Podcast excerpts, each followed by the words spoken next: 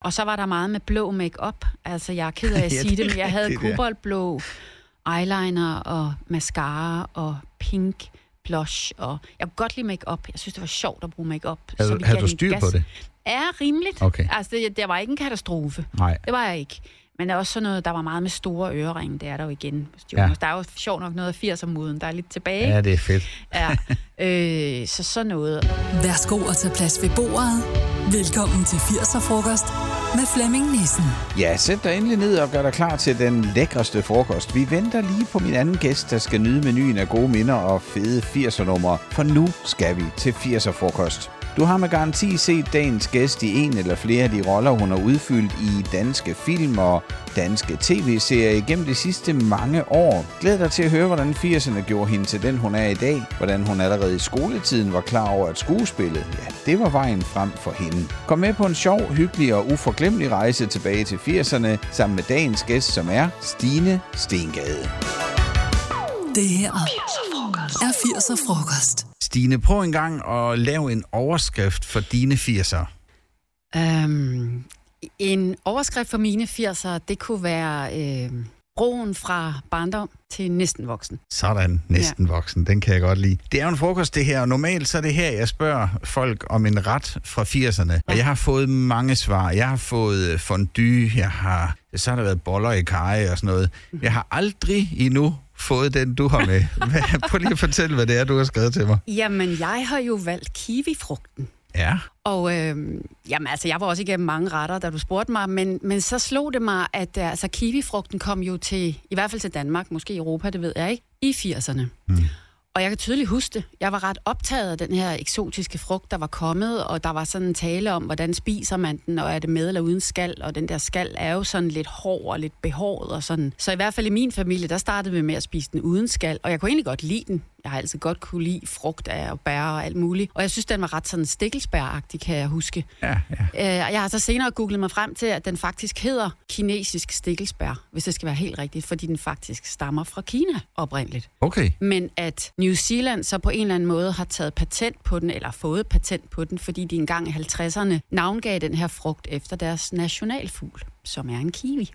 Hej, når Og så er vi det bliver ligesom- kloge ja. i dag. Ja. Og, øhm, og man kan dyrke den mange steder i verden. Mm. Der er jo også stor produktion i Italien, for eksempel. De, Ja. Mange af de kiwier, jeg køber, de er fra Italien, har jeg lagt mærke til. Nå, men, men for mig var det meget eksotisk, at der ligesom kom noget helt nyt. Altså fordi trods alt i mit, jeg er født i 1972, så i min Ja. levetid, der har vi jo haft meget af det, der var jo kommet lige før. Altså Ja. sådan noget tykkegummi, soft ice, hot dogs, hvad der nu Altså sådan noget, den der amerikanske indflydelse selvfølgelig. Ja. Øh, og jeg, har, jeg kan huske, jeg har hørt min, øh, min moster fortælle om den gang, der kom bananer til København. Ja. Ja. Det kunne hun huske som en barndomsting. Øh, så derfor var jeg ret fascineret som et ret tænkende barn over den her frugt, som pludselig var ny, og vi begyndte at bruge og sådan noget. Og så elsker jeg kiwifrugt. Det skulle være meget sundt. Jeg begyndte en gang i 90'erne at spise den med skal. Det kan jeg anbefale, hvis okay. Man ikke er for sart. Det skulle være meget, meget sundt i øvrigt, har jeg også læst mig til. Og så kan man, hvis man synes, det er sådan lidt for voldsomt at tage ligesom en bid, som er et æble, så kan man skære den i skiver, så kan man måske bedre komme omkring og skulle have den her skal ned også. Ved du, hvad vi Så- gjorde? nej. Vi, vi skar det over på midten og spiste det med ske. Nå gud ja.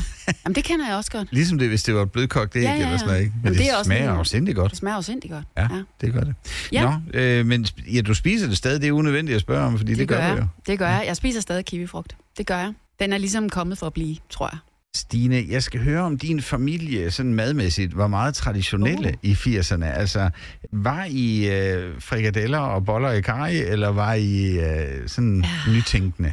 Godt spørgsmål. Altså, hvis jeg skal vælge en af de to, så var vi nok mere nytænkende på en måde. Men vi var nok også lidt blandet.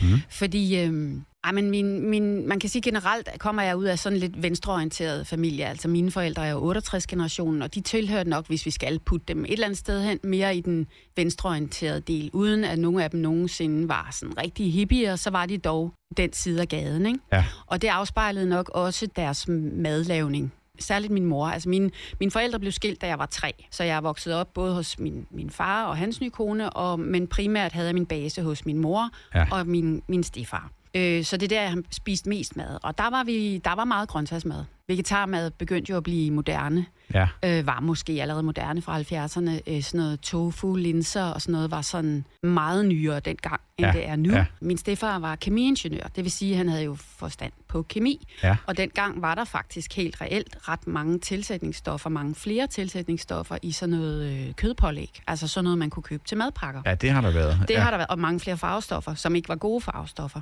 Altså, der er jo sket meget godt på den front siden da. Men fordi han vidste, hvad det var, og hvor usundt det var, så, øh, så var der mange ting, vi ikke fik med på madpakken. Og så var gode råd jo dyre, fordi hvordan skulle man så altså få smurt en madpakke? Så Ja. jeg har sådan noget, noget, der hedder en grøn pebermad og sådan noget på mit barndomsrepertoire. Og øh, makrel i tomat en gang imellem i madpakken, det var jo ikke, det har aldrig været noget hit, vel? Ej, men det sådan de der sådan det, klasse, ja, ja, ja. præcis, men de der sådan klassiske leverpostej med asier og rullepølse eller skinke eller hvad det, altså det fik vi simpelthen ikke, fordi øh, så det var jo det jeg drømte om at have med. Sådan er det jo. Jeg skal lige så sige, så har du ja. siddet og kigget på sidemanden og sådan Ja, ja, men ja. så byttede vi jo. Altså, så, Okay. okay. så lavede jeg det trick, at vi fik jo skolemælk og sådan noget, som man forhåbentlig gør i mange skoler stadig. Ja, det gjorde ja. man i hvert fald dengang. Ja. Og der var en overgang, så kunne man vælge, i stedet for sin kvartemælk, så kunne man vælge en lille yoghurt. Og det fik jeg lov til, så jeg fik en lille jordbæryoghurt sammen med min frokost. Uh, og det var min ja. sidemand lidt øh, misundelig på, så vi byttede. Altså en bid yoghurt gav en bid leverpostejsmad og så videre.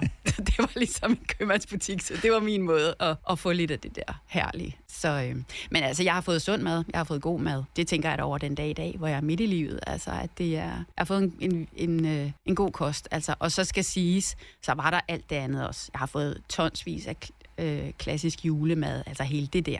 Der Så var det bare... Altså, du har også spist almindelig kød, altså du spiser ja. kød og sådan noget. Ja, ja, det gør ja. jeg. Jeg spiser det hele. Ja. Ja.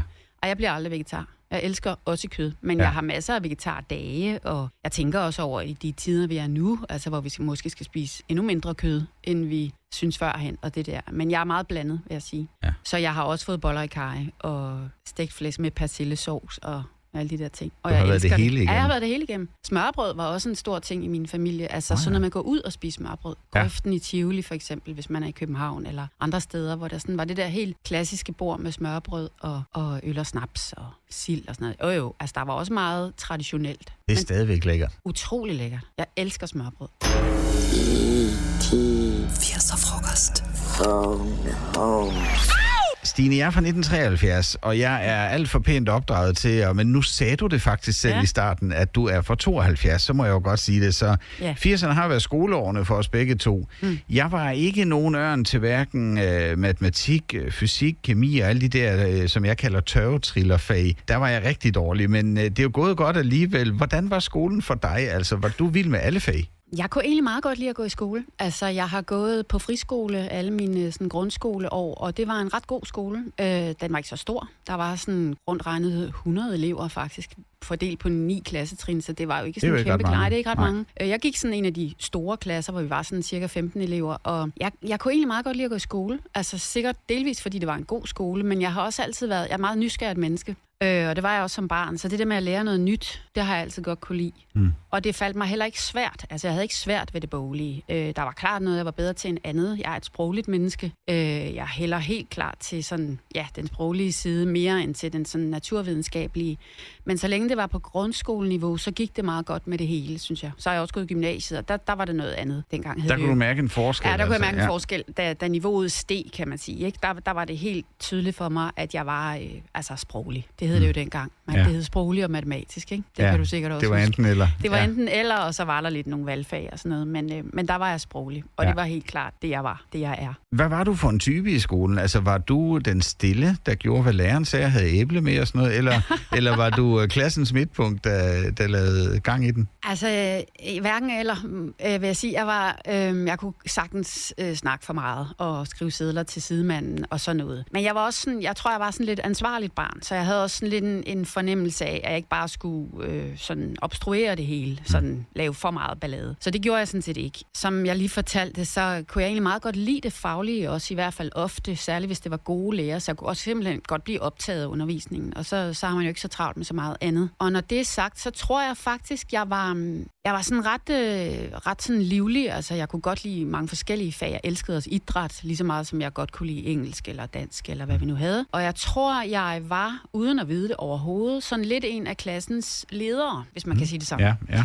Og det var jeg slet ikke bevidst om. Men det kan jeg godt se nu, det har jeg nok været. Og der tror jeg egentlig, ja, hvis jeg må sige det selv, at jeg måske også havde en positiv afsmitning på klassen. Fordi hvis der er noget, som jeg ikke var dengang, som jeg heller ikke er nu, vil jeg i hvert fald selv sige, jeg er ikke en intrigant menneske. Heller ikke som pige. Der er jo meget snak om desværre, om nogle af pigeproblemer for, Ja. på piger i skolen kan være det der med, ja, det er intrigant, det kan vi kalde det, ikke? Blive holdt udenfor. Øh, Men det var ikke sådan en leder, du var. Nej, det var Nej. jeg nemlig ikke. Jeg var slet ikke til det der. Jeg har mærket det på egen krop, også i min skoletid nogle gange, og også for, hvor ked af det man kan blive som barn over at blive holdt udenfor, eller ens ven er en vennekåbe, eller hvad det kan være. Men jeg var det ikke selv, og det tror jeg på en måde har været ret godt for klassemiljøet, fordi jeg nok var en af de sådan lidt ledende elever, hvis man kan sige det. det. Altså, jeg vidste det bare ikke.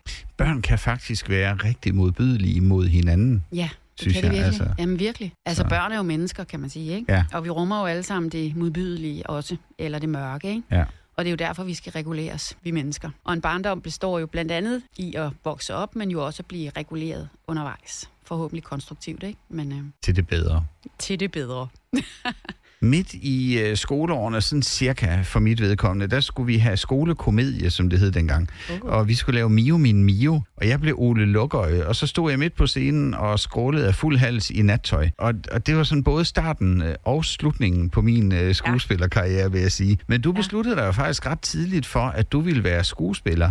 Ja. Øh, hvordan kom du på den idé? Altså, hvordan opstod det? Jamen, det var, øh, det var via min, øh, min skole. Jeg vil kalde det næsten, det var via leg. Altså, vi var øhm, en gruppe af piger, mest piger i min klasse. Vi var sådan 4-5 tøser, som hang sammen på alle mulige måder. Og vi, øh, vi havde det sådan med at lave rolleleje. Altså, vi havde sådan perioder, gik vi rundt, og det var sådan helt tilbage i sådan noget 5. klasse, tror jeg, det startede.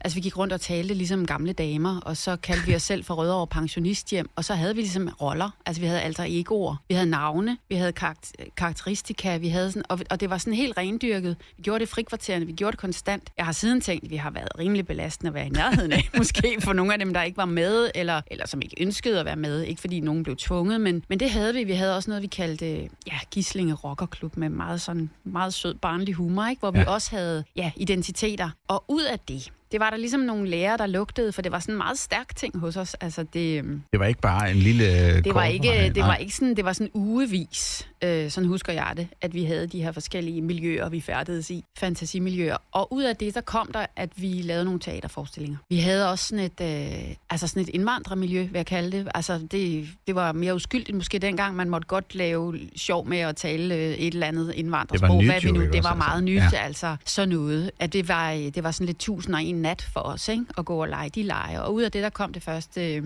det første teaterstykke, som foregik i sådan et miljø. Og så lavede vi selv. Vi skrev manuskriptet og lavede kostymerne og fik lov at spille det. Vi havde en utrolig sød, kreativ matematiklærer. Og hun gav os, det har nok ikke været så meget, men måske en time om ugen, så gav hun os den sidste halve time eller sådan noget, hvor vi kunne få lov til at bruge tiden der til at arbejde videre med vores teater.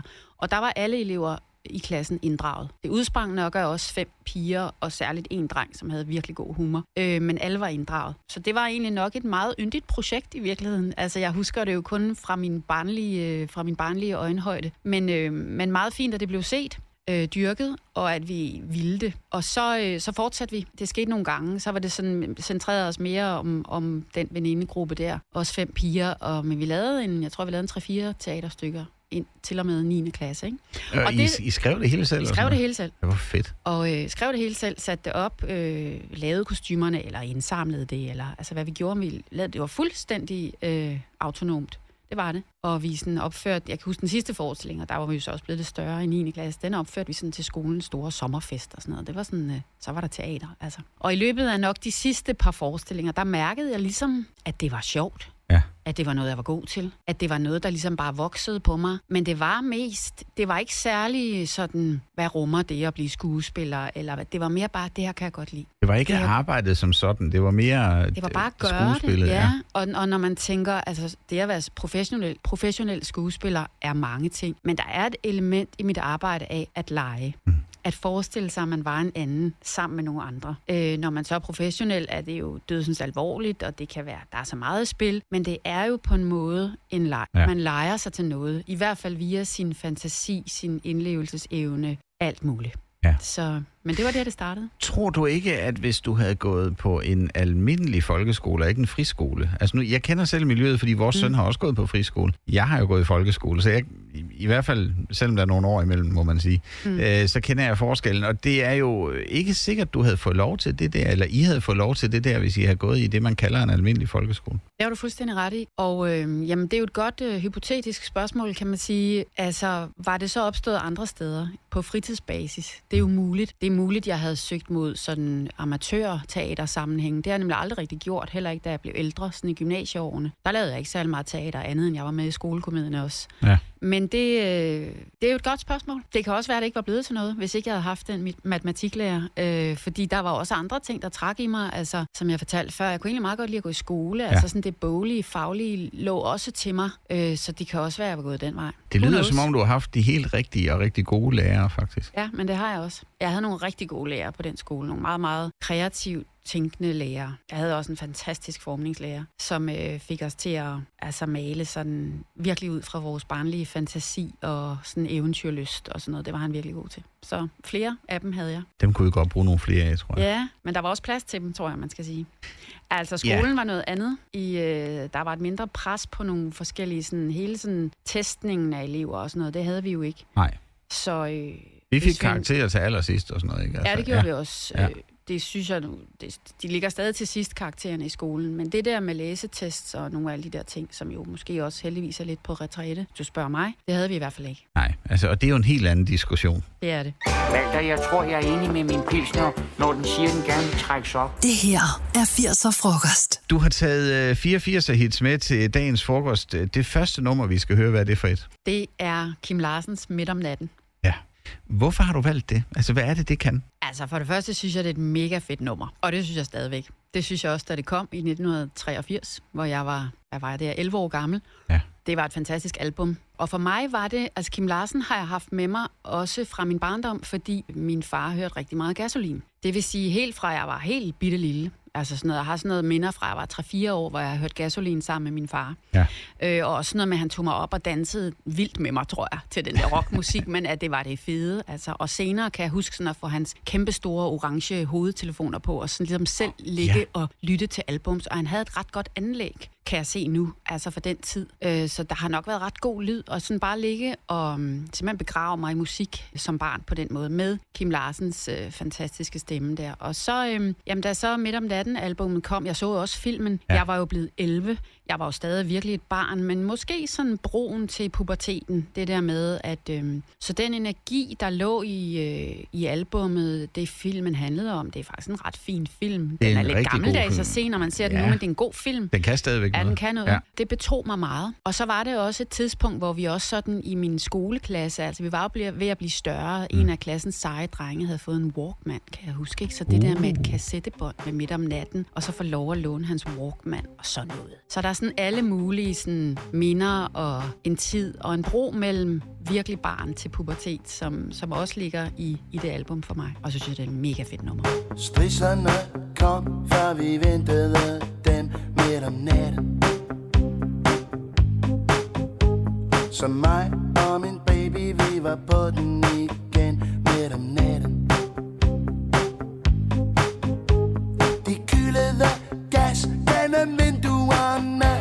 Så tårerne de trillede i stuerne Og oh, ja yeah.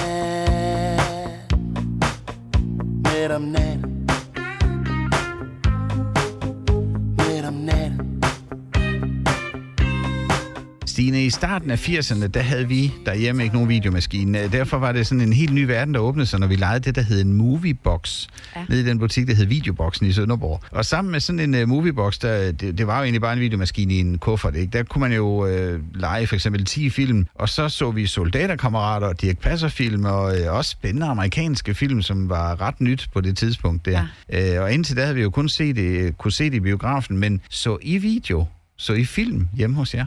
Ja, det gjorde vi. Altså, vi havde absolut heller ikke nogen VHS-afspiller før til aller sidst i 80'erne, eller hvornår Nej. det var blevet almindeligt. Altså, Ja. Vi var ikke first movers på den måde. Øh, vi havde tv, men det var sort-hvidt, også i mange år. Ja. Og jeg kommer også af en familie, som var tv, det var ikke bare noget, der var tændt. Det var noget, man tændte, når man skulle se noget, man virkelig ville se. Ja. Altså, der var også en vis modstand på tv, Mm.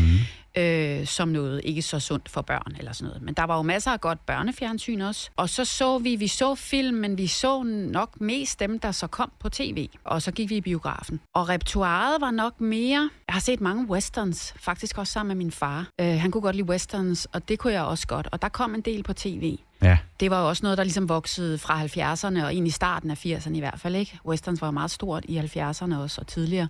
Og det kunne jeg godt lide. Jeg har altid godt kunne lide hest. Jeg har reddet meget på heste, oh, været ja. rytter hele min barndom og ungdom, så det element i det også, plus spændingselementet og det der med. Jeg har altid været lidt fascineret af film, som ligesom beskriver nogen, der drager ud i verden og skal klare noget, der er svært. Ja. Ja. Det gør westerns jo. Eller en fremmed kommer til byen. Det er sådan klassikeren, ikke? Ja. Øh, på den måde også, jeg elsker eventyrfilm og sådan noget. Det gør jeg stadig. Jeg er Ja. ja. super barnlig, hvad det angår, hvis det er barnligt. Men, øhm, Det ved jeg sgu ikke, det er da godt. Nej, det er godt. Altså, Det er det i virkeligheden. Det er jo bare store fortællinger. Men, Ja. Så det var meget det, vi så. Og så var der også den side øh, af mit, min sådan filmopdragelse, også i 80'erne. Der var jo også en Bergman-film og sådan noget. Mm. Bergmans Fanny og Alexander kom i 80'erne. Og den tror jeg, jeg blev taget med i biografen og se, hvis ikke jeg husker meget galt. Og den var jeg meget fascineret af. Den sagde mig meget. Den er jo også, der er jo to børn, særligt drengen er hovedpersonen. Ikke? Så det er, jo, det er jo en voksenfilm, en voksenfortælling, men der er sandelig meget for børn også at hive ud af den film. Det er også en meget voldsom film. Jeg var ikke lille, der var inde og se den, men den, øh, så den side af, af film har jeg fået med også, som jo også har været inspirerende i forhold til mit eget arbejde, og det, at jeg blev skuespiller senere og sådan noget. Jeg har også siddet og jeg var fascineret af skuespillere som, som barn, det var jeg. Og så var der, så vidt jeg husker,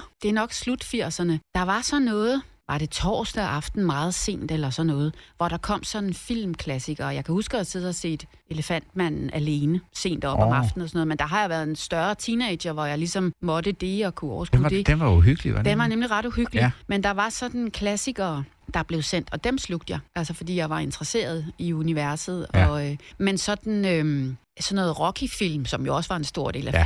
ja. 80'erne og sådan noget, det så jeg ikke med min familie. Det var Nej. ikke en del af kulturen, det har jeg samlet op senere. Og jeg tror måske, jeg var inde med en eller anden flamme som 14-årig og se en Rocky-film. Altså en eller anden, ikke en kæreste, men en eller anden dreng, tror jeg Ja. en enkelt rockefilm. Sådan noget, ikke? Men Ja. det, der var jeg sikkert øh, så nervøs, så jeg ikke kunne se filmen, kunne forestille mig, eller et eller andet. Eller det gik Men, ud på øh, noget men andet nogle måske. af de der ting har jeg samlet op senere. Ja. ja. Men hvad lavede du så, når I ikke så film? Altså, fordi øh, vi så heller ikke ret meget film, men, Nej. men, men man skal man jo lave noget andet, altså. Du tænker sådan om aftenerne, Ja, ja, eller fritiden, og sådan... Ja, eller, måske med familien om aftenen, ikke? For det er jo der, vi ja. tænder husalderet nu. Ja, altså i min barndom, hvis vi sådan tager for eksempel sådan øh, fredag-lørdag aften, ikke? De klassiske hyggeaftener i alle familier. Øh, vi spillede ret meget kort. Vi spillede mange spil, altså brætspil. ja. Øh, Ludo, kort. Vi havde, og har stadig i min familie, et fantastisk brætspil fra 70'erne, der hedder Olsenbanden-spillet. Okay. Og ja, det er formet øh, efter vores elskede Olsenbanden-film. Og det er simpelthen, øh, man kører rundt i biler på en plade og skal have en kupplan, hvad det er, man skal stjæle. Man skal, skaffe, nej, man skal starte med at skaffe et dannebrugsflag, altså det vil sige læs. Man henter Egon i fængslet, Ja. man skal have en kupplan, hvad skal man stjæle? Så skal man skaffe hjælpemidler, det er altid gummihandsker og noget andet. Og til sidst er der et bytte, man skal finde, og så skal man pladen to gange rundt, uden at trække de forfærdelige gule kort, som gør, at man kan miste alt det, man har skaffet. Og hvis man klarer det, så kommer man til Mallorca. Nej, hvor godt. Og ved du hvad, det er alle tiders super hyggelige børnespil. Det var min storebror, der fik det i, jeg tror, 8 års fødselsdagsgave eller sådan noget. Og vi har spillet det altid i vores egen barndom. Vi har spillet det med, ja, da vi selv fik børn, altså mine forældres børnebørn, og vi har spillet det med min søn og min søsters børn. Og ja, Ej, hvor Så cool. vi spiller det kan man mange da ikke spil. købe mere, kan man det? Nej, det tror jeg ikke. Øh, jeg har hørt rygter om en revideret udgave, fordi der er noget med det spillets dramaturgi. Det kan blive meget, meget langt spil, hvis man er uheldig. Og det kan Så- Matador for eksempel jo også. Det kan altså, Matador ja. også. Jeg elsker Matador. Ja. Altså, jeg kan stadig, nu har jeg ikke lige øh, børn i den rette Matador eller omkring mig. Eller måske min nevø lige om lidt. Men jeg kan faktisk godt lide at spille et spil Matador. Det gjorde jeg med mine veninder, kan jeg huske. Vi spillede Matador sammen. Apropos, ja. hvad lavede man? Ja. Vi var jo ikke på medierne eller på telefonen og alt det der, som vi jo ikke havde. Så jeg kunne godt sidde med en veninde. Øh, vi lavede mange andre ting, men vi kunne godt finde på at tage et spil Matador. Ja. Og spise noget slik og hygge os. Sidde og snakke om alt muligt selvfølgelig. Og sådan, Ja. ja. Prøv at høre, jeg har faktisk skyldig i os selv at sidde med den der telefon. Ikke om aftenen, når vi, mm. når vi hygger derhjemme, men Men jeg bruger den jo alt for meget, og et eller andet sted kan man godt blive lidt misundelig på sig selv og dengang, ikke? Altså, at, at hvorfor var det dog ikke stadigvæk sådan? Ja, fordi der er noget mere simpelt i det. Altså, ja. øhm, at man ikke har tusind muligheder hele tiden, ikke? Fordi Ja. det er svært at administrere, Ja. og det er det for os alle sammen. Og selvfølgelig meget svært for børn end for voksne, men også svært for os voksne. Og det mærker jeg da også selv. Og ja, den, øhm, det havde vi ikke tidligere, og øhm, vi var også tvunget til at lave mere faste aftaler. Mm. Vi kunne ikke hele tiden lave aftaler om. Nej. Det var mindre komplekst, tror jeg, man kan sige. Mm. Sådan ungdomsbørnelivet på den måde. Ikke? Men det tror jeg også er noget, vi er nødt til at gøre ved, i, noget ved i vores tid, og det er der jo også tale om. Ikke? Vi er jo Ja. nybegyndere med alt det digitale stadigvæk. Ikke? Og Jo. det er jo en revolution. Vi er jo kun lige i starten af det. Det er næsten også frygteligt at tænke på, at vi sidder i starten. Ja. Men jeg tror, vi skal regulere det. Altså, jeg tror, vi skal blive klogere, Ja. og jeg tror, vi er i gang med det, og vi ser jo måske også øh, nogle øh, tegn på det, der ikke er så godt ved det. Ikke? Det Mm. usunde ved det, hvis jeg må være så fri. Og det, øh, det skal vi regulere, men vi skal gøre det fælles. Det er for meget, hvis det bliver lagt ud i det individuelle, tror jeg. Det er for svært. Det her er 80'er frokost. Mine forældre, de havde eget bageri, Kalles Bageri hed det i Sønderborg. Og her, der hjalp vi selvfølgelig til, min søster og mig. Øh, Jeg skar rugbrød til sygehuset i Sønderborg. De spiser altså voldsomt meget rugbrød på sådan et sygehus, kan jeg godt sige det. Øh, Og det blev til sådan en, en, en fast chance. Havde du et fritidsjob? En gang imellem havde jeg, men det er sjovt, du siger det, fordi øh, mine forældre havde også egen virksomhed. Det var så bare noget helt andet. Det var startet af min stefar, og øh, det var sådan en lille kort fortalt teknisk virksomhed, så der var ikke noget produktion i det, men der var nogle øh, lokaler, der skulle males, og der skulle gøres rent, og der var sådan noget. Jeg Ah, har ja. vokset op i et gammelt mejeri, altså ude i en landsby, øh, så i den ene ende var der firma, og i den anden ende boede vi privat. Så det var sådan en kæmpe kasse, hvor det hele ligesom rummedes, og de, når mine forældre var på arbejde, min stefar og min mor, så var de bare ligesom nede i den anden ende af huset. Så det var der, jeg havde sådan en fritidsjob. Jeg havde ikke så mange, altså jeg havde ikke job konstant. Nej. Øh, jeg fik lidt lommepenge. Øh, ikke mange, men nogen. Og øh, jo ældre jeg blev, altså når vi når op sådan i gymnasiealderen, så fik jeg lidt mere. Og jeg kan huske i gymnasietiden, der gjorde jeg mig også lidt umage for at øh, få pengene til at slå til, fordi jeg egentlig ikke havde så meget lyst til at bruge for meget tid på Mm. et fritidsjob. Og jeg var så i den heldige situation, jeg ikke var tvunget til det. Jeg kunne godt sådan lige få det til at, at løbe rundt, fordi der var så meget andet, der interesserede mig. Altså jeg var, øh, så jeg var ikke sådan en med tusind jobs og jordbærplukkeri om sommeren og sådan noget. Men jeg kan male, og jeg kan samle elstik, og jeg var sådan, der er sådan rigtig mange ting, jeg lærte der faktisk. af sådan nogle lidt, altså meget stille og rolige, men sådan ja. lidt håndværksmæssige ting. Og det er jo en stor fordel at kunne. Altså sådan små ting. Man bruger en lille smule værktøj. Ikke så meget, men, men det ligger sådan i hænderne. Jeg har malet virkelig meget. Jeg er ret god til at male. Du kan klare dig Så- til husbehov. Ja, det synes jeg. Ja. Det synes jeg. Stine, det er sjovt, du siger det med, at I boede i samme bygning som, altså i det der mejeri, ikke? Fordi mm. Mine forældres bageri lå også i samme bygning. Og det resulterede jo i, at de var altid hjemme. Jeg har aldrig været som sådan alene hjemme. Der var en eneste gang, jeg kom hjem fra skole, hvor de ikke var nået hjem om mandagen, hvor de havde altså, lukket om mandagen, ikke? Ja. Øh, og der sad jeg og græd ude på trappen, og der var vel kun gået en halv time, men jeg kunne ikke forstå, for der var låst. Der var aldrig låst. Og det viser jo i virkeligheden bare, hvor godt jeg har haft det, Ja. fordi de altid var hjemme. Ikke? Det, er jo, Ja. det er jo et eller andet sted rigtig dejligt at tænke tilbage på. Det har du jo også haft. Ja, det har jeg. Og det, øh, ja, det var meget dejligt og trygt. Jeg kunne sagtens få lov at være alene, fordi det var et meget stort hus, så vores privatbolig var også i to etager, og mit værelse lå op på første sal, og sådan, der var et stykke ned i køkkenet, og sådan, så, så man var, jeg kunne være for mig selv, hvis jeg havde lyst til det, jo ældre jeg blev, men man var aldrig alene. Det er fuldstændig Nej. rigtigt. Man, jeg kender ikke til den der et tomt hus på en dårlig måde Nej. øh, følelse. Øh, senere, da jeg blev ældre teenager, kunne det jo være helt dejligt at være alene hjemme. Men det er sådan den omvendte verden. Ja. Og det synes jeg er en meget god ting, jeg har haft med fra min barndom. Helt Ja. bestemt. Lad os lige prøve at gå op øh, på det der værelse der. Øh, hvordan så der ud, øh, hvis vi nu åbner døren ind til dit pigeværelse? hvordan så det værelse ud, hvis du skal beskrive det? Jamen, så vil jeg lige starte med et modspørgsmål. Hvor gammel er jeg på det tidspunkt, hvor du gerne vil høre, Åh. hvordan der så ud? Jamen lad os da sige øh, 85. Altså ikke, at du er 85? 85, Ej, men i ikke. 85. så er det et, science fiction ja, lige pludselig. præcis. Ja. Øh, 85, godt. Lad os strække den til 86. Kan Ja, vi det? ja. Fordi der blev jeg nemlig konfirmeret. Åh, Eller det ja. vil sige, jeg blev faktisk ikke konfirmeret, men jeg havde sådan en fest. Og sådan, ja. non-firmeret. Ja. Og i den anledning fik jeg lov til at skifte værelse øh, i huset. Øh, op på første sal. Jeg, jeg fik et ret lille værelse, men det var efter eget ønske, fordi der var sådan en helt lang vinduesrække foran. Det var et meget, meget lyst, lille, yndigt værelse, som jeg havde ønsket mig at få. Og så blev væggene malet. Jeg vil sige en smagfuld lyserød. ja. Der var hvide gardiner, der var blomstrede puder, der var virkelig pigeyndigt. yndigt, og jeg fik ja. lov til virkelig at give den gas. Jeg er jo vokset op i 70'erne, hvor, meget, hvor farveholdning, i hvert fald mit hjem, var meget sådan gul, rød, orange, sådan nogle pang, smukke farver. Der, vores køkken var nu i alle årene sådan skrige lysegrønt. Det var mega flot faktisk, ja. men det var meget farverigt, farvestrålende hjem. Og ja, altså i 80'erne kom der jo også en anden mode og sådan noget, og ja, jeg var jo teenager, så, så der var sådan den lidt mere sådan, ja, yndige retning. Den havde jeg lyst til at prøve kræfter med, og det fik jeg bare lov til. Frit valg på alle hylder. Malede selv værelset. Jeg tror, min mor hjalp mig, og hjalp mig med at sy gardiner og alt sådan noget. Ikke? Men det var sådan så der ud. Så fik jeg et lille øh, chatol, et lille bitte møbel. Der kunne ikke være ret meget inde i det her lille værelse, så det var nødt til at være meget sådan smart rooms-agtigt, som man ville kalde det i dag. Et lille chatol, som var sådan en bordplade, man kunne slå ud, og samtidig var det tøjkommode, og så en lille, ja, seng, briks mm. og, og en lille reol har jeg vel haft. Men jeg elskede det værelse, og jeg havde det lige indtil jeg flyttede hjemmefra. Jeg skiftede dog puderne og gardinerne. Det kan godt være, jeg ikke skiftede farven på væggen. Det kan jeg ikke rigtig huske. Det skiftede stil, lad os sige det sådan, efter, jo længere vi kommer op, op i 80'erne, fordi øh, ja, man skifter også stil mange gange i løbet af ens teenageår. Det gjorde jeg i hvert fald. Jamen, det, det, det gjorde jeg også. Ja. Øh, jeg kendte dig jo ikke i 80'erne i sagens natur, men jeg føler, at jeg begynder at kende dig så meget, at jeg tror, jeg kan gætte på det næste, jeg egentlig vil spørge dig om. Fordi var der ordentligt, altså var der ryddet op på dit værelse? Og mit gæt er, at det var der. Ja, godt. Okay, du har læst mig så. Ja, det var der faktisk. Og jeg tror nok, det var en af øhm, sådan, øh, klausulerne på at måtte få det værelse. Eller jeg ved ikke, det blev måske ikke sagt så højt. Jeg ved det måske mere fra min lille søster, mm. som er otte år yngre end mig. Og øh, vi har altid haft et meget nært forhold, men da jeg på et tidspunkt øh, flyttede hjemmefra, så ønskede hun at overtage det værelse. Okay. Og hun har det lidt anderledes med rod og oprydning, end jeg har, så hun fik faktisk aldrig lov til at få det værelse, Sådan. fordi hun var for rodet, har hun sagt. Ja. Så jamen, jeg, jeg er ret ordentlig, men det er ikke sådan, jeg føler mig absolut ikke som en diktator, hvad angår orden, men det falder mig naturligt.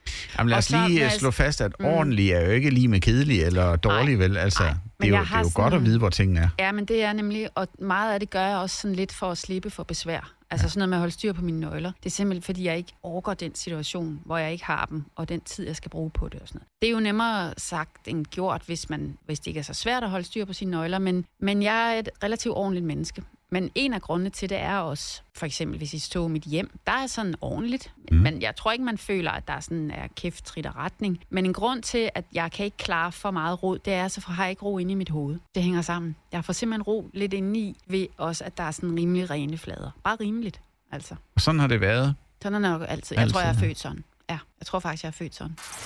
What does you have in your tail today? Det her er 80'er frokost. Yes, my boys. Du har taget et nummer mere med, som vi skal høre, og vi bliver i det danske. Vi skal til 86. Hvad er det for et nummer, du har taget med? Vi skal høre øh, Anne Linnets Barndommens Gade. Og det skal vi, fordi at, øh, jamen, nu har vi jo hørt Kim Larsen. Mm-hmm.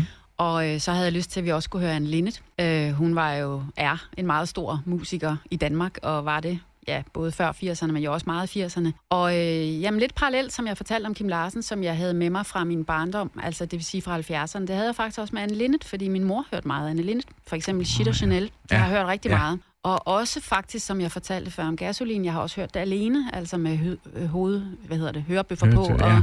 høretelefoner, og og så sådan, så der er sådan, øh, der er flere af Shit og Chanels sange, som jeg stadig kan udenad, faktisk. Fordi jeg har ligget og lappet dem i mig, og de er, der er nogle virkelig gode numre der.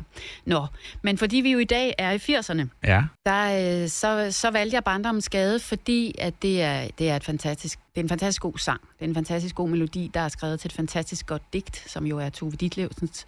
Jamen, det siger jo noget om, hvad en barndom er. Øh, min barndom var i 70'erne, men meget i 80'erne også. Og derfor synes jeg, vi skulle høre det. Er der noget, øh, nu, nu går der Freud i den, eller hvad sådan noget hedder, men er der noget bag, at det i 86, der er en non-firmation så i hvert fald, Ja. øh, at, at, at du går fra at være barn til voksen, hvis man Ja, skal... men det tror jeg faktisk godt, der kan være noget om. Altså, jeg var jo 14 år i 1986, og det var også, altså, hvad har jeg gået i sådan noget 8. klasse der, 8. 9. stykker. Det var det tidspunkt, hvor jeg lige så stille begyndte at gå til fester. Øh, det var sodavandsdiskoteker. Jeg var ikke specielt hurtigt ude, hverken med alkohol eller kærester og sådan nogle ting, men det begyndte der, både for mig og mine veninder. Og, øh, og barndomsgade er helt klart også lydtæppet til nogle år der. Et par år der omkring. Øh, Og, og det med festerne, det kommer Mm. vi tilbage til. Men Godt. lad os få barndommens skade. Jeg gav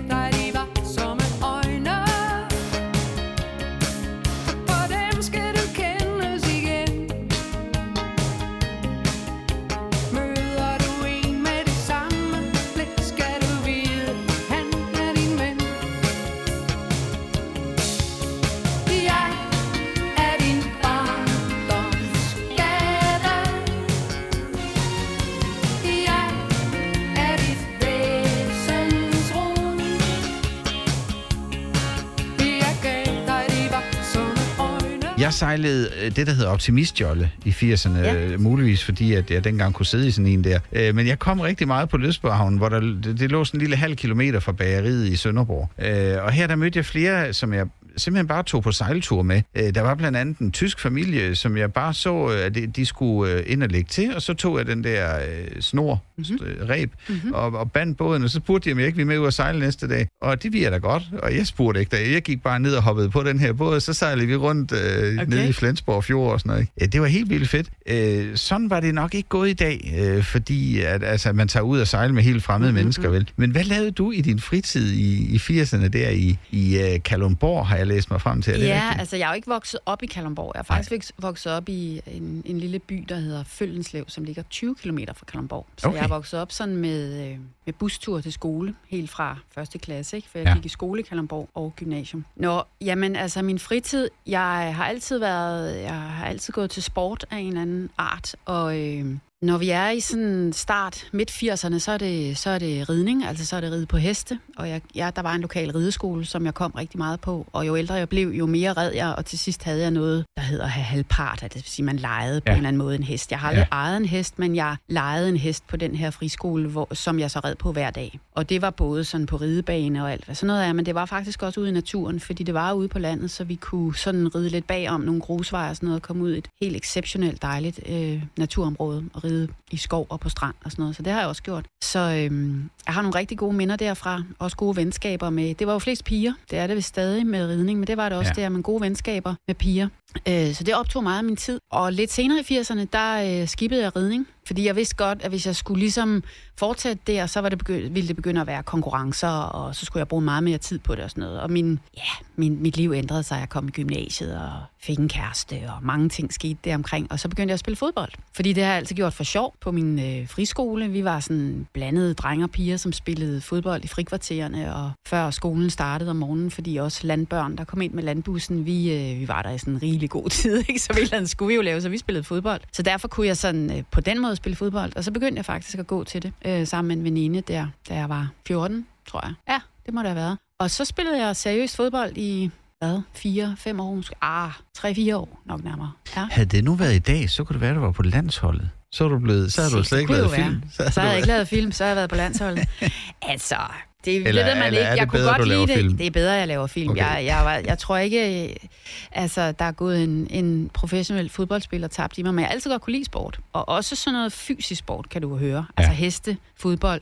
Øh, jeg var god til at løbe. Jeg gjorde det ikke sådan så meget, men jeg var faktisk ret god til at løbe, som det opdagede jeg ligesom som, som teenager, sådan nogle mellemdistancer. Det, øh, jeg var sådan klart hurtigere end alle. Ikke en drengene, men en, alle de andre piger. Sådan, jeg havde sådan noget der, der var sådan en, min idrætslærer hævde mig med sådan lidt til ametageløbet og sådan noget, fordi han synes faktisk, jeg var en rigtig god løber. Mere blev det ikke til. Men jeg havde sådan det der med at røre sig på den måde. Ja. Det lå til mig, og gør det sådan set stadig. Altså, jeg rider ikke mere, jeg spiller heller ikke fodbold andet end for sjov, men sådan løbe, cykle, vandre, alt sådan noget. Det Min, min, jeg. min søster og min far, de red faktisk på rideskolen i Sønderborg. Jeg kan ikke tåle heste. Nå, Så det var sådan noget med, når de kom hjem, skulle de skifte tøj, og det skulle være i et ja, bestemt sådan rum. noget, ja. Men, men, øh, men jeg har jo været med derop, for det kunne jeg jo ikke lade være med. Så tog jeg piller, og så tog jeg med op på rideskolen. Mm. Ikke? Men det er rent nok, det var jo et helt specielt miljø, sådan en rideskole. Mm. Ja. Det har det jo også været dengang. Det, har- det var det dengang, og Ja. ja. det var øh, det var et øh, på mange måder rigtig godt miljø, og det var altså også det der altså samhe, samværet med de her heste om at håndtere så store dyr og sådan noget. Ja. Altså det som børn jo gør, eller vi var jo bare store piger, ikke? selvom vi måske var 13-14.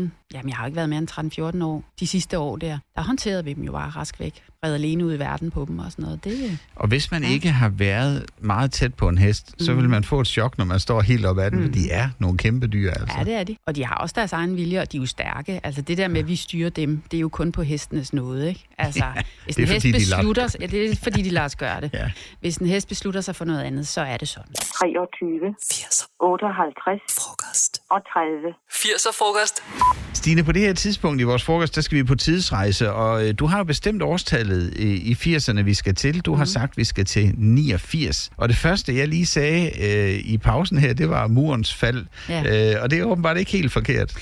Nej, det var, øh, da du spurgte mig, så var det det første årstal, der faldt ind i hovedet på mig. Og det er fordi, ja, 1989, det var det år, hvor muren faldt. Mm. Og der var jeg 17, jeg gik i 2G. Og jeg husker det tydeligt fra TV-avisen. Altså, det var jo en, en, øh, en meget stor historisk begivenhed, og en meget glædelig, lykkelig begivenhed på det tidspunkt. Og øh, jeg havde sådan tysk på højt niveau i 2G, og jeg havde en, øh, en rigtig god tysklærer, som simpelthen gjorde det fantastiske, at, øh, og hvis jeg ikke husker meget galt, så faldt muren en torsdag aften, er jeg ret sikker på. Åh, oh, det kan jeg Jamen, huske. jeg kan det, huske det, huske fordi at jeg... Øhm, altså dagen efter, sådan husker jeg det som, altså han var meget hurtig. Han arrangerede simpelthen en spontan bustur for alle de elever, som havde mulighed for at tage med. Ej, for at komme derned lige så tæt på, at det var sket som muligt. Og det blev en fantastisk weekend. Ja, det var sådan en halvandet døgn eller sådan noget, vi var der. Hvor jeg jo, øhm, i virkeligheden oplevede jeg nok en masse, som jeg mere i bagspejlet øh, forstår, ja. at jeg oplevede. I hvert fald visse ting. Jeg var helt tæt henne på muren og hugge et stykke af. Ja. Og jeg så berlinere stå og tale med grænsevagterne, og nogle af alle de her ikoniske billeder, man jo også har set på tv, Ja. dem har jeg oplevet i virkeligheden. Jeg forstod jo godt med mit unge hoved, hvad det var, altså på mange måder. Men sådan dybderne af det, og sådan, det er jo også mere et bagspejl, man nogle gange forstår sit liv og det, man har oplevet. Det er med med godt Ja. ting, den lærer der. Ja, det er det nemlig, ja. og det er faktisk også det, der er pointen med at nævne det. Det er, at jeg, jeg er fyldt op stadig i mit meget voksne liv, liv nu af en dyb taknemmelighed over for ham, at han gad det. Ja. Han havde venner, personlige venner i Berlin, Berlin havde rejst der meget, og han kunne jo bare selv være smuttet derned. Ja. Altså at gide at tage det tunge slæv og få lejet en bus og nogle elever og betaling og et eller andet lille hostel, eller hvor vi boede, så videre. Det er jeg meget taknemmelig for. Ja. Fordi for mig var det en meget stor oplevelse. Og jeg vil gerne nævne et billede, øh, som står sådan helt klart inde i mit hoved.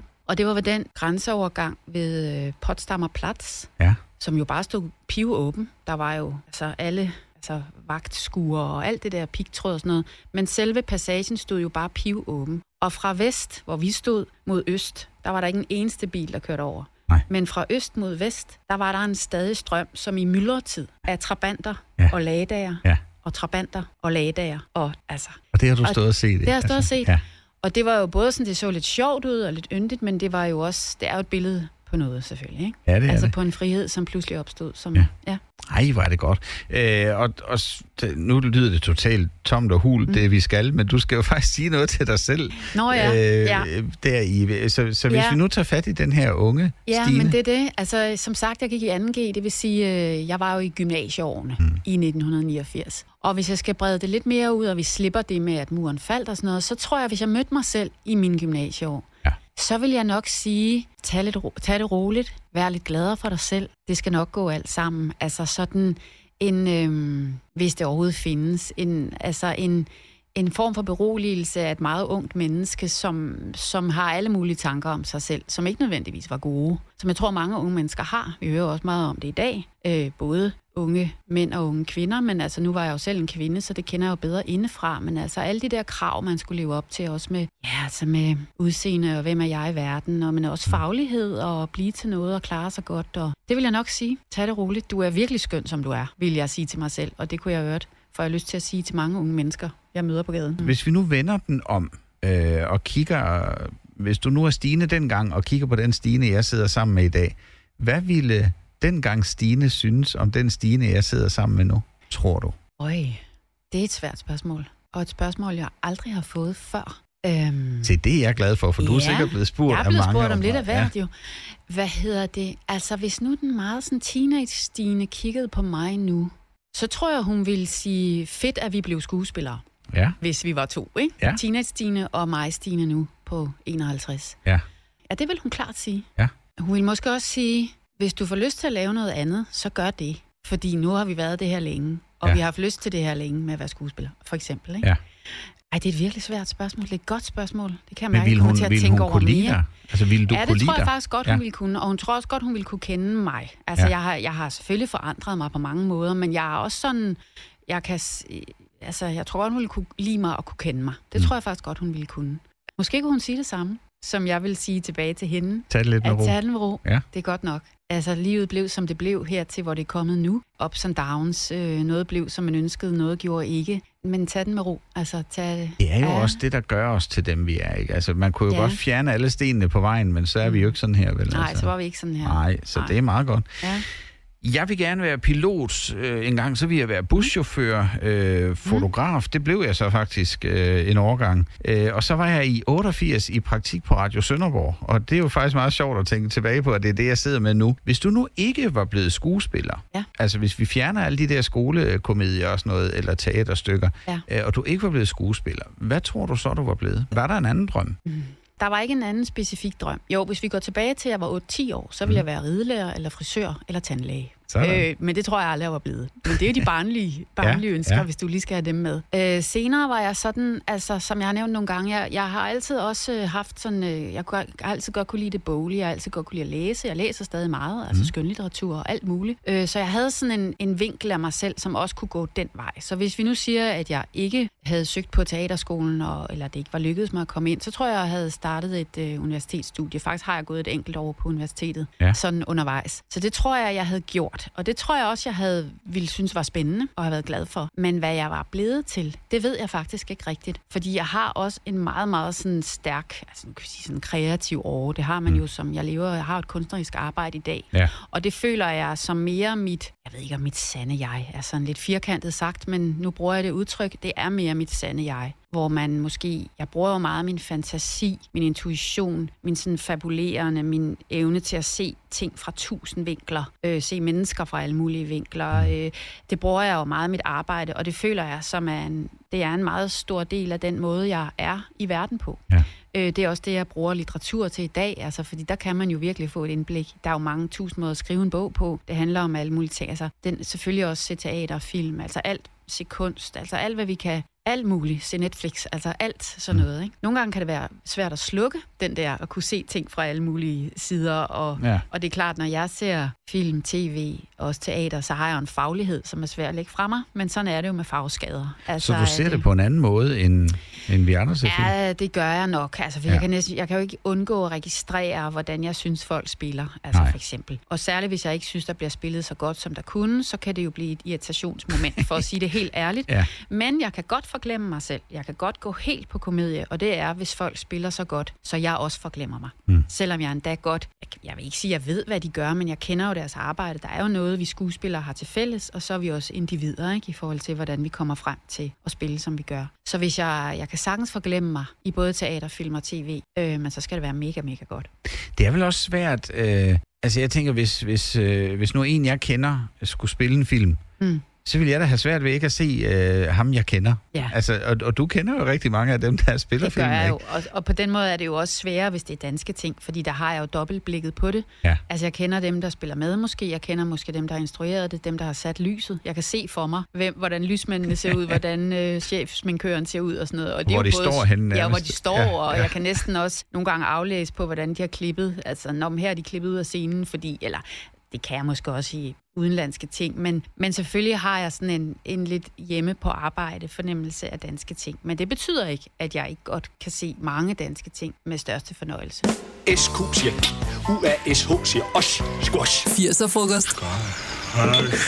Stine, vi er nået til din tredje sang her i 80'er-frokosten, øh, og nu øh, vi bliver i 86, men hvad er det, vi skal have fat i Ja. nu? Jamen, øh, nu skal vi høre Kiss med Prince. Det hva- hvorfor det? Ja, men hvorfor det? Ja. Altså, ja, som du selv siger, den er fra 86. Jeg tror faktisk, jeg samlede Prince op lidt senere. Sådan lidt fra, måske sådan nærmest lidt 88 og frem. Altså, min, hvor jeg startede i 1. G. Det vil sige, sådan min gymnasietid er virkelig fyldt op af Prince, og jeg hørte ham live flere gange og sådan noget. Men det laver ikke om på, at øh, jeg havde albummet Parade, hvor Kiss jo er på, og øh, det var selvfølgelig på LP, det var det jo dengang. Og det har jeg hø- hørt tyndsligt. Altså det album, det, det er et fantastisk album. Det er ja. det stadig. Jeg kan Ja, stadig finde på at høre det. Og Ja. Kiss er jo, altså det var jo et mega hit i 80'erne. Og det er der jo god grund til. Det er jo et, et sindssygt catchy nummer. Ja. Og det er super sexet. Det er også alvorligt, hvis man lytter lidt mere ind i, hvad han faktisk synger om. Og øhm, øh, hvis man genser videoen, hvilket er ret morsomt, for den er ret 80'er den er også sindssygt flot. Den er på nogle måder sådan, man kan godt se, at vi lever i en meget mere professionaliseret verden nu, end 80'erne var, selvom der var mange suveræne ting, der blev lavet i 80'erne. Der er sådan noget med, hvordan den er filmet og sådan noget, som er lidt sjovt at se. Øh, men den, den, øh, det er i virkeligheden også et komplekst nummer, der handler om mange ting, og så svinger det altså giga godt, ikke? Ja, det kan det. Jeg kan godt lide den der filmnørd der. Det er filmet på en anderledes måde. Nå, men der er sådan noget med... Der er lige sådan lidt en... Hvor man tænker, det skulle de have klippet ud, eller... Men, ja.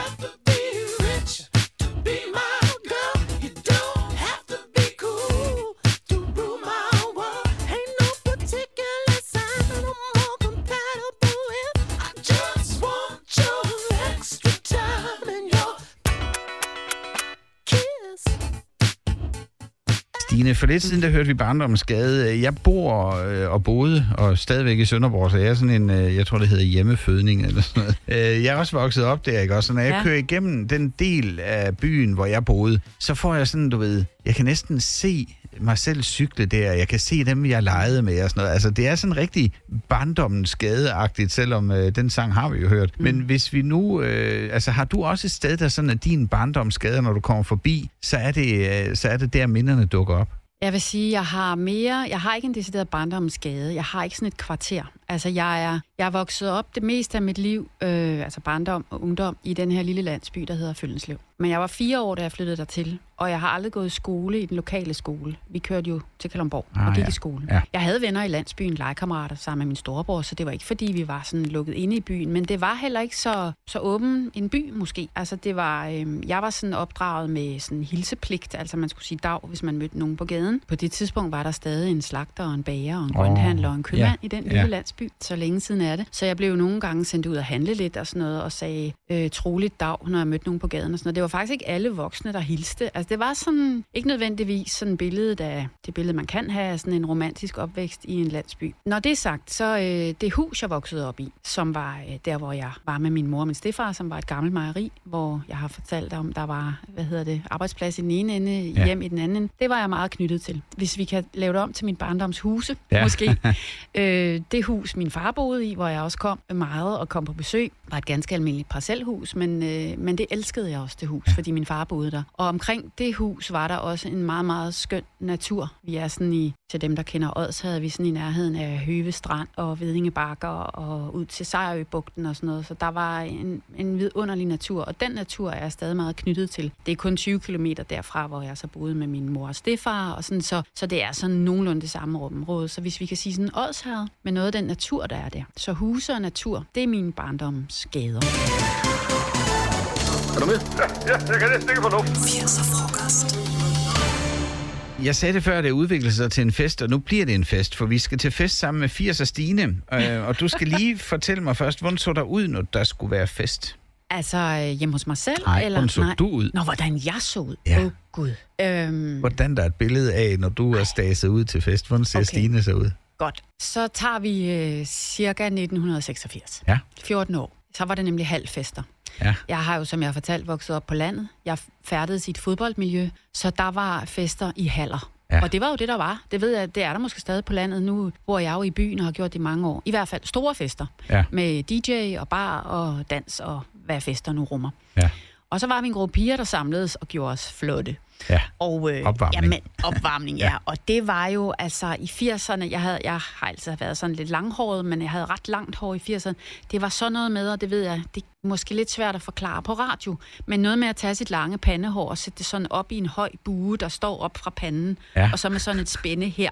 Altså sådan, forestil jer sådan lidt 40-agtigt hår, bare bredere og større og højere, sådan noget. Ja, ja. Og så var der meget med blå make-up. Altså, jeg er ked af at sige det men jeg havde koboldblå eyeliner og mascara og pink blush. Og jeg kunne godt lide make-up. Jeg synes, det var sjovt at bruge make-up. Havde, så havde du styr gas. på det? Ja, rimeligt. Okay. Altså, det, det var ikke en katastrofe. Nej. Det var jeg ikke.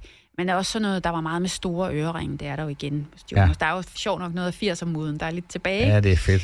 Ja, øh, så sådan noget. Og sammen med det, så skal vi så se for os, øh, det var ikke sådan noget høje hæle og sådan noget, for jeg var kommet sådan i min fodboldperiode. Hmm. Så det var sådan noget, øh, jeg kunne godt lide skovmandsskjorter og ret store sådan baggy cowboybukser og basketstøvler. Altså, altså sådan nogle, ja, basketstøvler, ja, som jeg, der var ja. sådan Nike basketstøvler, der var meget meget smarte. Ja. Det var sådan noget.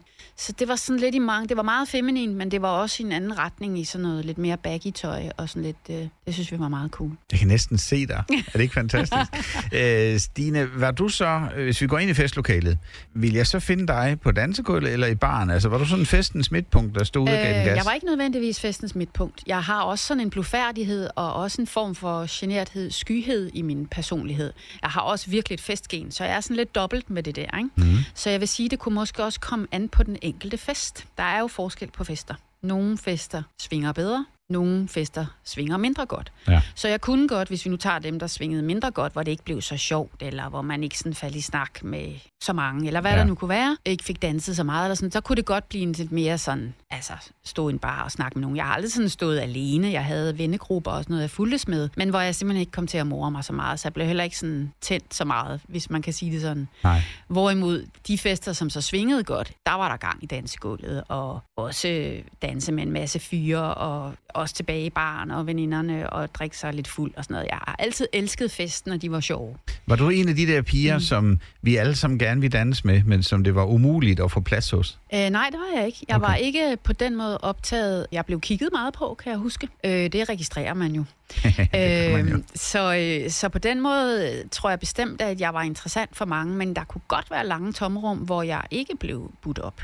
Der var en, der engang meget sødt sagde til mig, at jeg ikke skulle være så ked af det, men det var, fordi jeg var pæn. Altså, så var der mange, der ikke turde. Berøringsangst. Måske, jeg Ja. ved det ikke. Men det var egentlig meget rart at høre, fordi der var, det var stadig et miljø, hvor man lidt skulle bydes op og sådan noget. Og jeg, jeg ved fra de unge nu om dage, altså fra min egen søn, som er 20 nu, men helt tilbage, da han var sådan en ung teenager, der danser de, i hvert fald i hans miljø, meget mere blandet sammen, og drengen kan godt danse i grupper sammen. Mm. Og sådan. Jeg tror, der er kommet lidt friere dansegulv, end der var, da jeg var ung. Så det er en dejlig ting, tænker jeg. Stine, det her, øh, det her program er ved at udvikle sig fra et tilbageblik på 80'erne til at være sådan noget samfundsrealisme, eller jeg ved ikke, hvad man skal kalde det. Øh, Men, men nu kunne jeg godt tænke mig at, at dykke lidt ned i dig og dit arbejde, fordi mm. når vi nu ser dig på film, hvor meget Stine er der så i dem, vi ser? Åh oh, ja.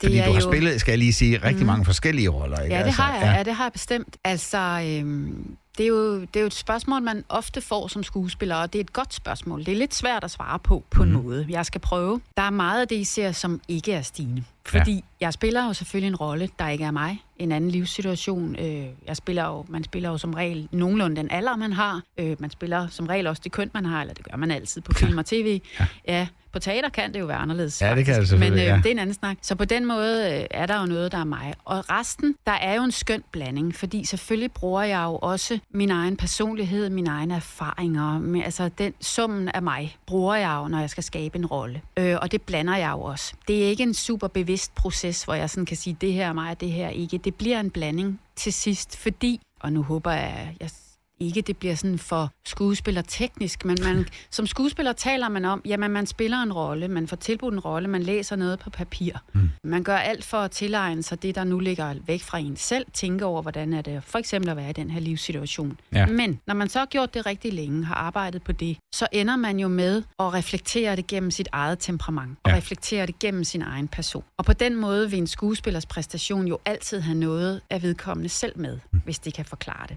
Ja, Men det kan det bedre kan jeg nok ikke, så nærmere kan jeg ikke rigtig komme det. Det er, vel Øh, også, det er vel også det, der er fedt, at, at man kan få lov at spille øh, rasende psykopat, altså mm. uden nødvendigvis selv at skulle være det, ikke? Det er meget spændende. Altså, man, øh, hvis man får lov til at spille meget mørke roller, som den du beskriver, så er det jo en lejlighed til, ja, at dykke ind i andre sider af menneskekrogene, eller i andre kroge. Og der, øhm, der kan det jo også være en udfordring. Nu har jeg ikke prøvet at spille morder, for eksempel. Nej. Øh, Men jeg har prøvet at spille, for eksempel... Øh, jeg har prøvet at spille mennesker, som er ude på randen i noget psykisk, for eksempel. Ja, ikke? ja. Og der gjorde jeg da det, at jeg tænkte over, hvordan ville det måske kunne det se ud, hvis jeg nu personligt var ude på randen i noget psykisk. Ja. Altså med den, jeg er. Krop, sind, sjæl, udseende, altså whatever. Ja. For at refleksionen bliver personlig. For Ja. ja. det tror jeg, den skal være hos en skuespiller. For jeg tror, det er noget af det, der gør, at man kan få kontakt til dem, der oplever det. Fordi det er jo det, det hele handler om. Det er jo kontakt gennem historier, sådan så vi kan reflektere i hinanden, vi mennesker, hvis det giver mening. Jamen, det altså vi det. kan Det spejle det. os, ikke? Ja. Vi spejler os jo i det, vi ser. Vi kommer til at tænke på os selv i en eller anden grad. Nogle Ja. ja. gange mere end andre, men Ja. ja. det tror jeg, vi gør altid. Også når vi meget, altså vi lader os også underholde. Det kan være noget, der er sjovt, det kan være noget, der er vildt spændende. Det er, jo- men vi, vi reflekterer jo, når vi ser noget, der er mega uhyggeligt, så reflekterer vi jo også mørket i vi os selv. Ja. Vi har jo alle sammen mørke sider, selvom vi ikke er mordere, eller altså det ekstreme. Ikke? Selvom vi lige- over, ser på det ekstreme, så reflekterer det alligevel noget, som ligger i os alle sammen. Det gør det. Mm. Jeg vil sige nu, øh, jeg har jo lært dig ret godt at kende, synes jeg, og jeg kan læse dig og sådan noget, altså, øh, men øh, psykopat, nej, det synes jeg ikke. Nej, det er jeg glad for, at du siger. Lad os sige det sådan. Tag det bare helt roligt. Vi skal nok klare det sammen, os to.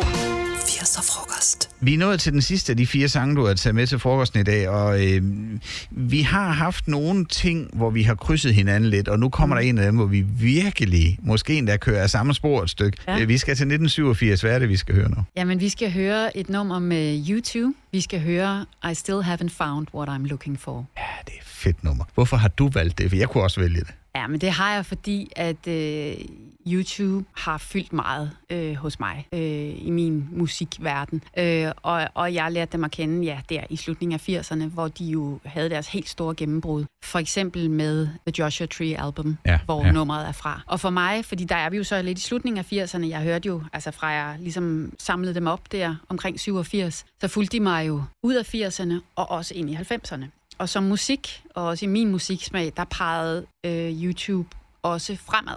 Ja. Altså, kunne jeg have valgt et nummer fra deres album Achtung Baby, så havde gjort det. Fordi det var sådan et, øh, et jordskælvsagtigt øh, møde for mig. At købe den LP og gå hjem og høre den. Øh, fordi de flyttede sig også som band. Ja. Altså, jeg elsker deres tidligere albums. Men de flyttede sig som band, da der skete noget. Og der skete også noget, da 90'erne kom sådan generelt. Altså, så gjorde det også i mit liv. Og sådan, så.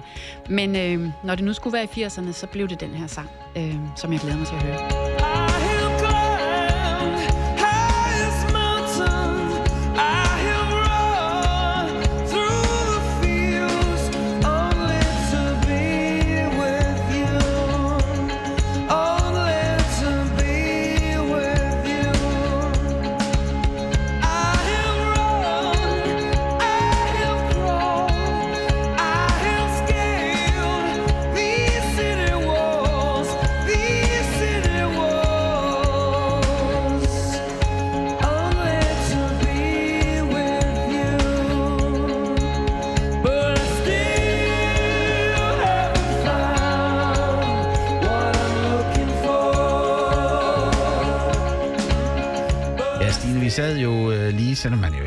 Snakke, når musikken kører, men vi sad lige og snakkede om, at øh, det der med musik fra dengang, det er jo noget, man godt stadigvæk kan høre. Der er rigtig meget af det musik, jeg hørte, som jeg stadigvæk hører. Ja. Øh, også måske lidt for meget, ville nogen sige.